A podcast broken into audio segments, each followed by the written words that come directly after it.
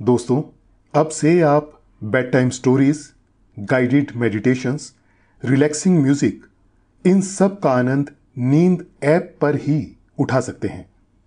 इसके साथ ही नींद ऐप और वेबसाइट पर आप नए स्लीप प्रोडक्ट्स जैसे sleep gummies milk mix sleep tea की जानकारी पाएँ। इन प्रोडक्ट्स की आपको ना ही कोई आदत लगेगी और ना ही इनसे कोई साइड इफेक्ट्स होंगे। बल्कि ये प्रोडक्ट्स आपको तुरंत अच्छी नींद लाने में मदद करेंगे और आपका स्लीप एक्सपीरियंस बेहतर बनाएँगे। नमस्कार, मैं हूँ सृष्टि। आज सुनिए विकास पॉल की लिखी गई कहानी, कॉलेज के यार। स्कूल के दोस्त मुख्य रूप से हमारे पड़ोस, मोहल्ले या कॉलोनी के या फिर हमारे शहर के होते हैं। मगर कॉलेज के दोस्त, उनमें तो सिर्फ़ एक या दो हमारे शहर के होते, बाकी सब किसी और शहर से या अलग राज्य से आए होते हैं। स्कूल के दोस्त हम बिना सोचे समझे बनाते हैं, जबकि कॉलेज के दोस्त अपनी मर्ज़ी से चयन करके बनाते हैं। कॉलेज के दोस्तों का चरित्र काफ़ी हद तक हमारे चरित्र जैसा ही होता। तो आइए चलते हैं, फिर उन्हीं दोस्तों के पास उन सुनहरी यादों को जीने। लेकिन उससे पहले आप अपने आसपास की सारी लाइट्स ऑफ़ करके आराम से लेट जाइए। अपनी आँखें धीरे से बंद कर लीजिए। अब थोड़ा सा अपने शरीर को आराम दीजिए। थोड़ा और आराम। अपने शरीर को बिल्कुल ढीला छोड़ दीजिए। कोई टेंशन नहीं, कोई तनाव नहीं। अपने दिमाग में चल रहे सभी विचारों को, चिंताओं को त्याग दें। एक शांति सी महसूस करें।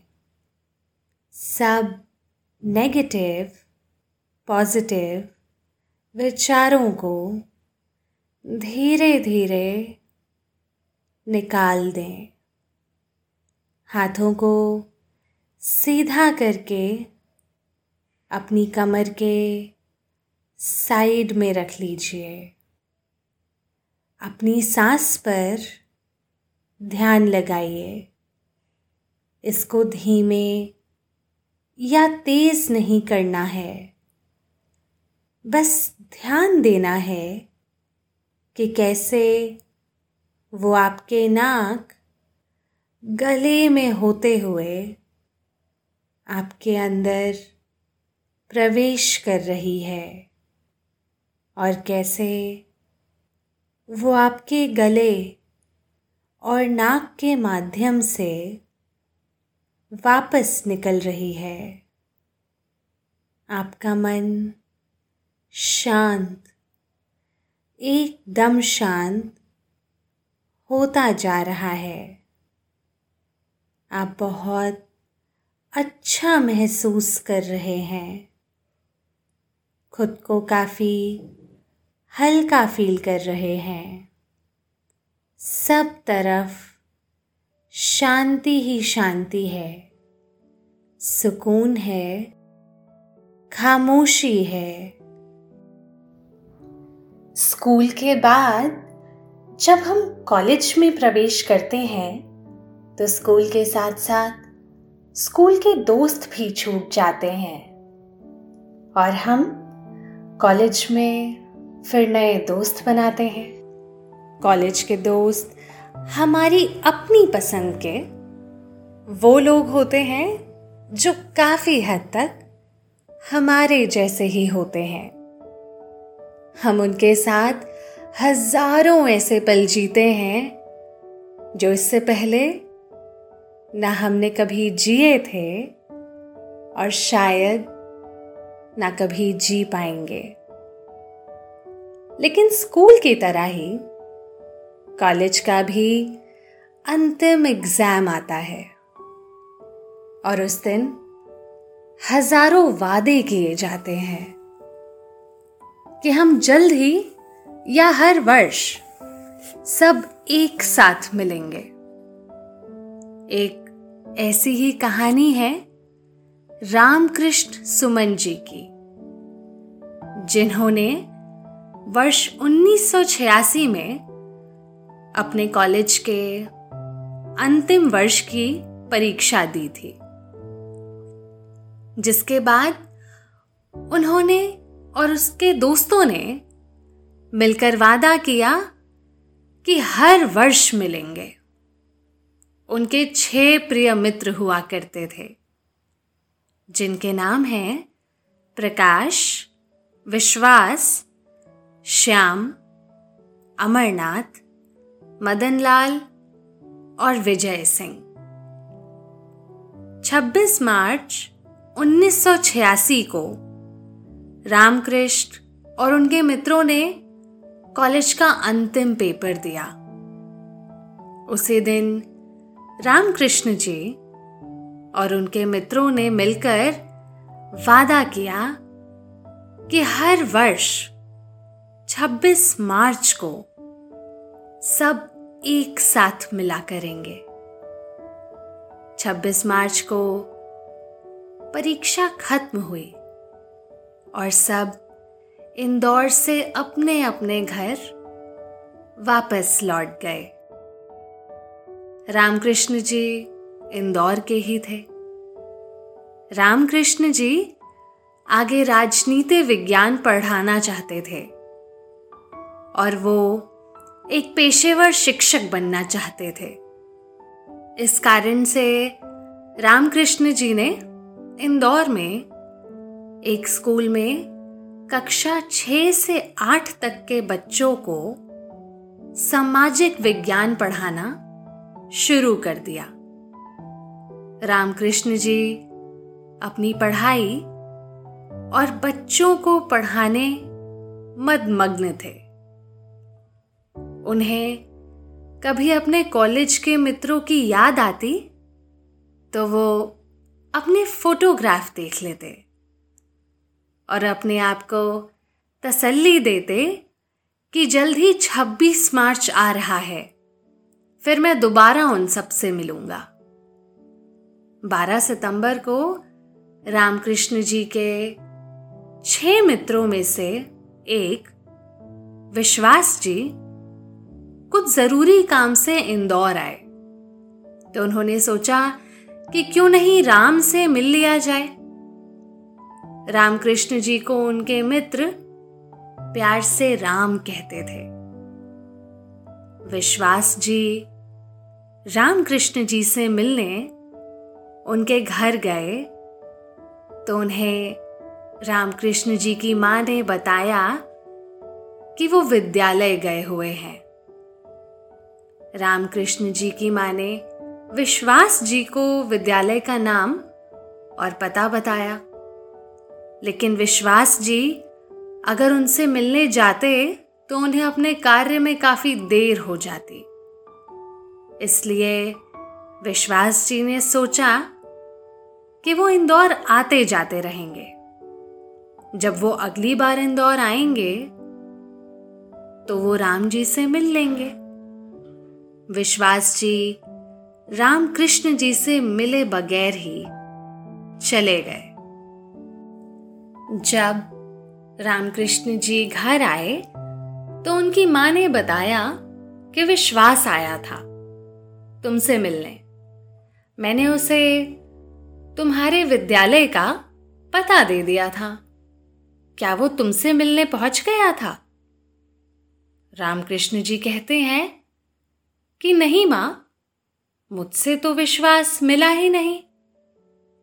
रामकृष्ण जी की माँ कहती हैं कि शायद उसे तेरा विद्यालय नहीं मिला होगा, इसलिए तुझे नहीं मिल पाया वो। रामकृष्ण ने भी ज़्यादा सोच विचार नहीं किया और उन्हें लगा कि शायद विश्वास को कोई ज़रूरी कार्य होगा, नहीं तो वो मुझसे ज़रूर मिलकर जाता। और विश्वास जी के, उनसे ना मिलने के कारण, उन्होंने ज़्यादा नहीं सोचा और अपने दैनिक जीवन में व्यस्त हो गए। एक साल बाद, अंत वो दिन आ ही गया था, जिस दिन सबने एक साथ मिलने का वादा किया था। 26 मार्च उन्नीस सौ सतासी। इस दिन फिर से सब मिलने वाले थे। रामकृष्ण जी ने 23 मार्च को ही सबके टेलीफोन नंबर मिला के बता दिया कि आज से तीन दिन बाद हम सब फिर से कॉलेज में मिलने वाले हैं। 26 मार्च की सुबह हुई। रामकृष्ण जी काफ़ी खुश थे, क्योंकि वो अपने उन दोस्तों से मिलने वाले थे, जो उनके सबसे पसंदीदा दोस्तों में से थे। रामकृष्ण जी तैयार होकर लगभग 11 बजे। कॉलेज पहुँच गए। और वहाँ मदन लाल जी पहले ही पहुँच चुके थे। रामकृष्ण जी और मदन लाल जी ने एक दूसरे से अपना हाल पूछा और अपने जीवन के बारे में बातें करने लगे। रामकृष्ण जी और मदन लाल जी बातें ही कर रहे थे कि तभी वहाँ अमरनाथ जी भी पहुँच गए। अमरनाथ जी को देखते ही दोनों खुश हो गए, क्योंकि अमरनाथ जी कॉलेज में सबसे ज़्यादा मस्तीखोर थे। अमरनाथ जी के आते ही रामकृष्ण जी उनसे कहने लगे, अमर तुझे याद है? जब तू क्लास में सो गया था तो सरिता मैडम ने बाहर निकाल दिया था। और तू उस दिन घर चला गया था। और दूसरे दिन फिर बाहर निकाला। और उस दिन तू क्लास के बाहर ही ज़मीन पर सो गया था। अमरनाथ जी कहते हैं हाँ यार मैं अपने कॉलेज की यादों को और तुम सबको बहुत याद करता हूँ यार। अमरनाथ जी, रामकृष्ण जी और मदन लाल जी ने अपने कॉलेज की यादों में पूरा दिन बिता दिया। और इन तीनों के अलावा कोई और उस दिन आया ही नहीं। लेकिन रामकृष्ण जी, मदन लाल जी और अमरनाथ जी ने किसी और की कमी महसूस ही नहीं की। जिनका एक दिन भी एक दूसरे के बिना गुजरता नहीं, वो एक साल बाद मिल रहे थे। बातें इतनी थी बातों ही बातों में शाम हो गई। अमरनाथ जी को कहीं जाना था तो वो कॉलेज से रेलवे स्टेशन चले गए। मदन लाल जी उस दिन रामकृष्ण जी के घर ही रुके। रामकृष्ण जी की माँ ने दोनों के लिए कई पकवान बनाए और उन्हें खिलाए। रात के दो बज गए, लेकिन दोनों की बातें खत्म नहीं हुई। जब रात को रामकृष्ण जी की माँ को हँसी के ठहाके सुनाई दिए तो वो आई और कहने लगी कि कुछ बातें अगले साल के लिए भी छोड़ देना। आज के लिए इतना ही काफ़ी है। इतना सुन के दोनों सो गए। सुबह हुई और मदन लाल जी भी अपने घर चले गए। रामकृष्ण जी काफ़ी खुश थे, लेकिन उसके साथ ही दुखी भी थे, क्योंकि उनके बाकी दोस्त नहीं आए थे। उन्नीस सौ सतासी से लगभग पंद्रह साल तक। रामकृष्ण जी का कोई भी कॉलेज का दोस्त मिलने नहीं आया। और ना ही रामकृष्ण जी ने किसी से मिलने की कोशिश की। वर्ष 2003 तक विश्वास जी अमेरिका में रहने लगे थे।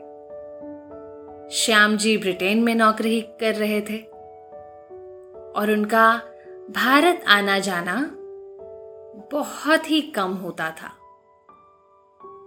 अमरनाथ जी ने अपना उद्यम स्थापित कर लिया था। प्रकाश जी तहसीलदार बन गए थे।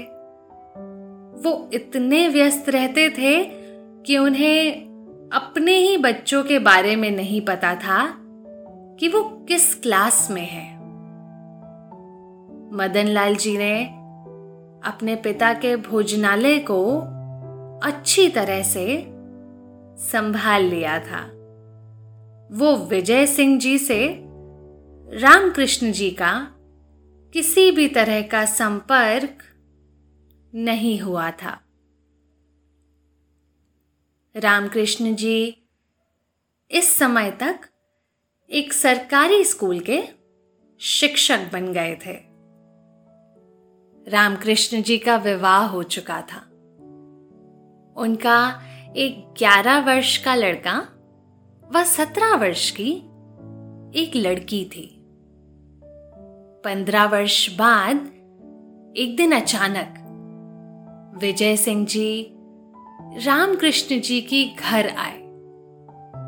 रामकृष्ण जी की माँ उन्हें घर के गेट के पास ही मिल गई। तो रामकृष्ण जी की माँ ने कहा, क्यों रे? आज फुर्सत मिली है तुझे अपने दोस्त से मिलने की? विजय सिंह जी ने कहा, दोस्त ने तो कभी कोशिश ही नहीं की मिलने की। तो मुझे बहुत समय लग गया वापस आने में। रामकृष्ण जी की माँ कहती हैं दोस्त से ना सही, मुझसे मिलने आ जाता तू एक बार। विजय सिंह जी, रामकृष्ण जी की माँ को जवाब देते हुए कहते हैं, आप ही से मिलने आया हूँ। मेरा दोस्त तो अभी जवान है। रामकृष्ण जी की माँ विजय सिंह जी को जवाब देती हैं। तुझे क्या लग रहा है? मैं बूढ़ी हो गई हूँ। इतने में रामकृष्ण जी आते हैं और कहते हैं, माँ, आप बूढ़ी लगती तो नहीं? इतना सुनकर रामकृष्ण जी की माँ खुशी से पागल हो गई थी। लेकिन अगले ही पल वो खुशी न जाने कहाँ गायब हो गई। जब रामकृष्ण जी ने कहा, बूढ़ी हो चुकी हैं।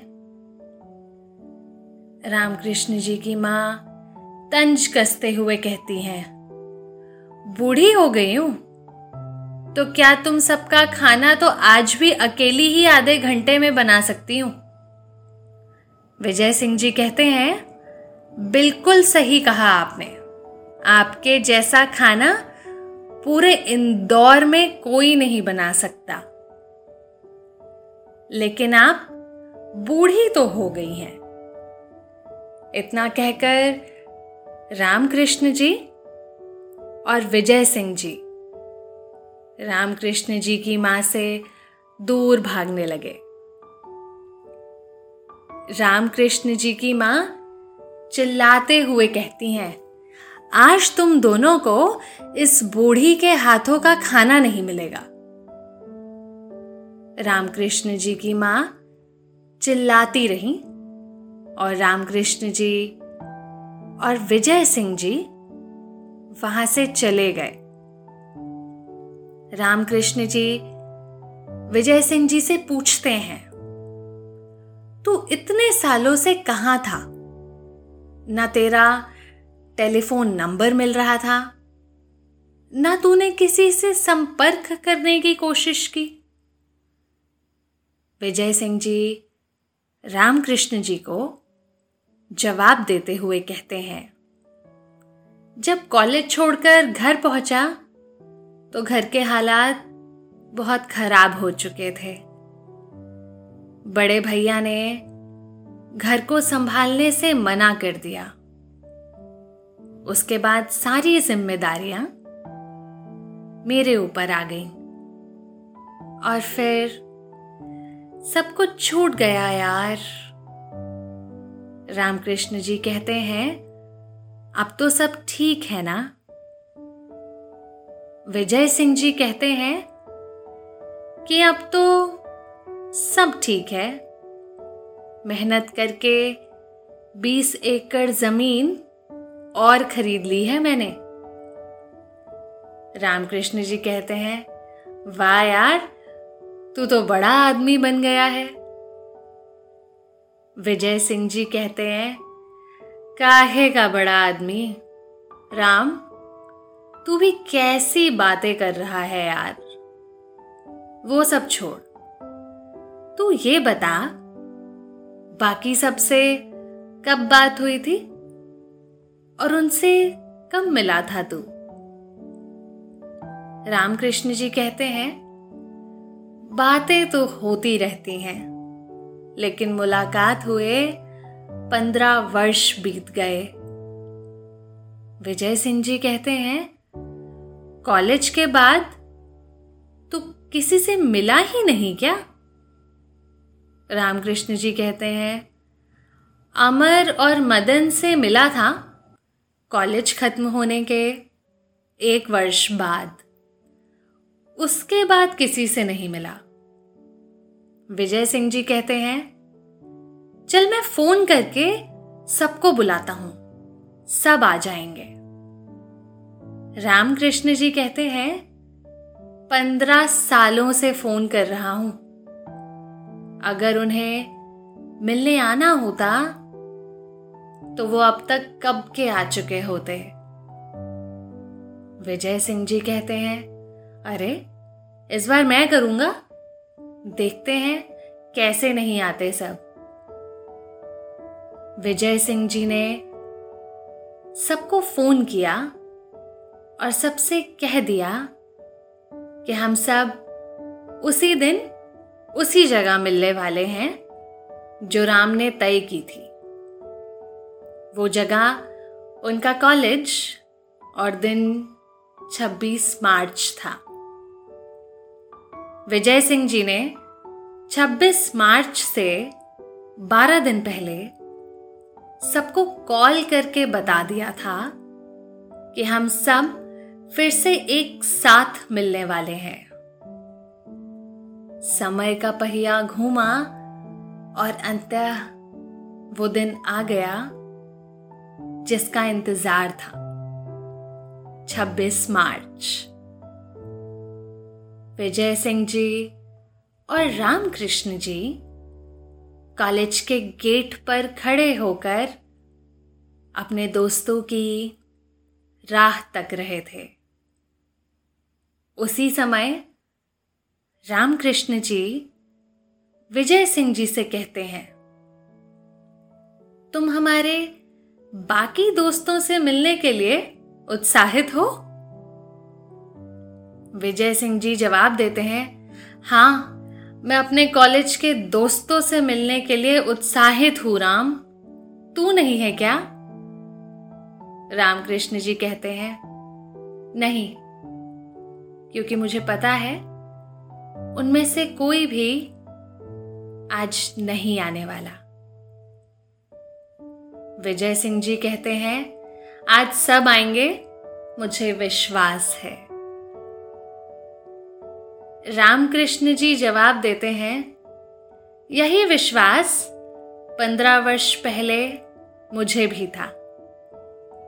विजय सिंह कहते हैं, राम, तू यकीन कर, इस बार वो पक्का आएँगे।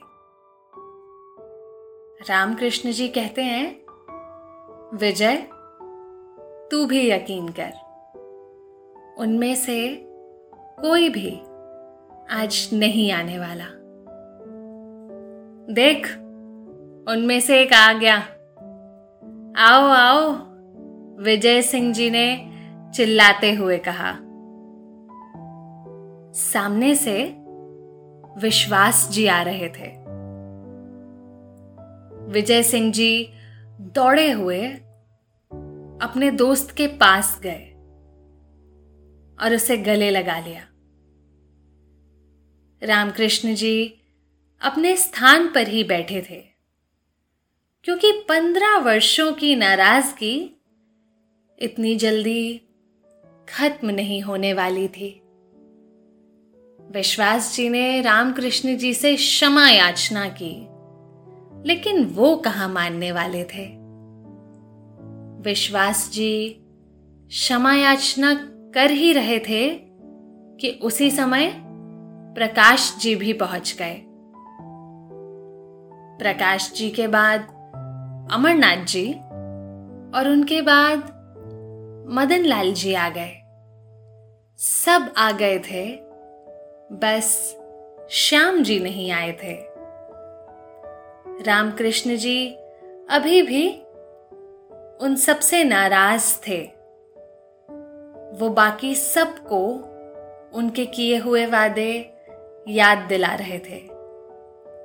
तभी श्याम जी आकर कहते हैं, यार राम, थोड़ा सा मुझे भी याद दिला दे। मैंने कौन सा वादा किया था? रामकृष्ण जी कहते हैं, तूने नहीं, एक वादा मैंने किया था विजय से। कि जब तू आएगा तो मैं तुझे मार डालूँगा। इतना कहकर, वे श्याम के पीछे भागने लगे। बाकी सब चिल्लाते हुए कहते हैं, ओए राम, क्या कर रहा है? वो मर जाएगा सच में। थोड़ी ही दूर भागे थे कि सांस फूल गई और हाफते हुए कहने लगे तूने आने में इतना वक्त लगा दिया कि अब तुझे पकड़ भी नहीं सकता। श्याम जी भी हाफते हुए कहते हैं, मैंने एक दिन कहा था ना कि मैं तुझसे तेज भागूँगा? देख, आज तो मुझे नहीं पकड़ पाया। तब तक बाकी भी वहाँ पहुँच गए। कॉलेज खत्म हुए सोलह वर्ष हो गए थे। लेकिन सब एक साथ थे तो ऐसा लग रहा था कि अभी ये कॉलेज में ही हैं। कॉलेज खत्म हुए, सोलह साल बीत गए थे। लेकिन उनकी यादें आज भी ताज़ा थी। उनकी हर बात में ऐसा लग रहा था कि ये कल की ही बात है। और अब आपका भी सोने का वक्त हो रहा है। नींद चुपके से आपके सिरहाने आ बैठी है। वो हौले हौले आपकी पलकों को स्पर्श कर रही है। आप पर नींद की खुमारी छाती जा रही है। आपकी पलकें बोझिल हो रही हैं। आपने अपनी दोनों आँखों को बंद कर लिया है। और अब आप आहिस्ता आहिस्ता नींद की आगोश में समाते जा रहे हैं। समाते जा रहे हैं। शुभ रात्रि।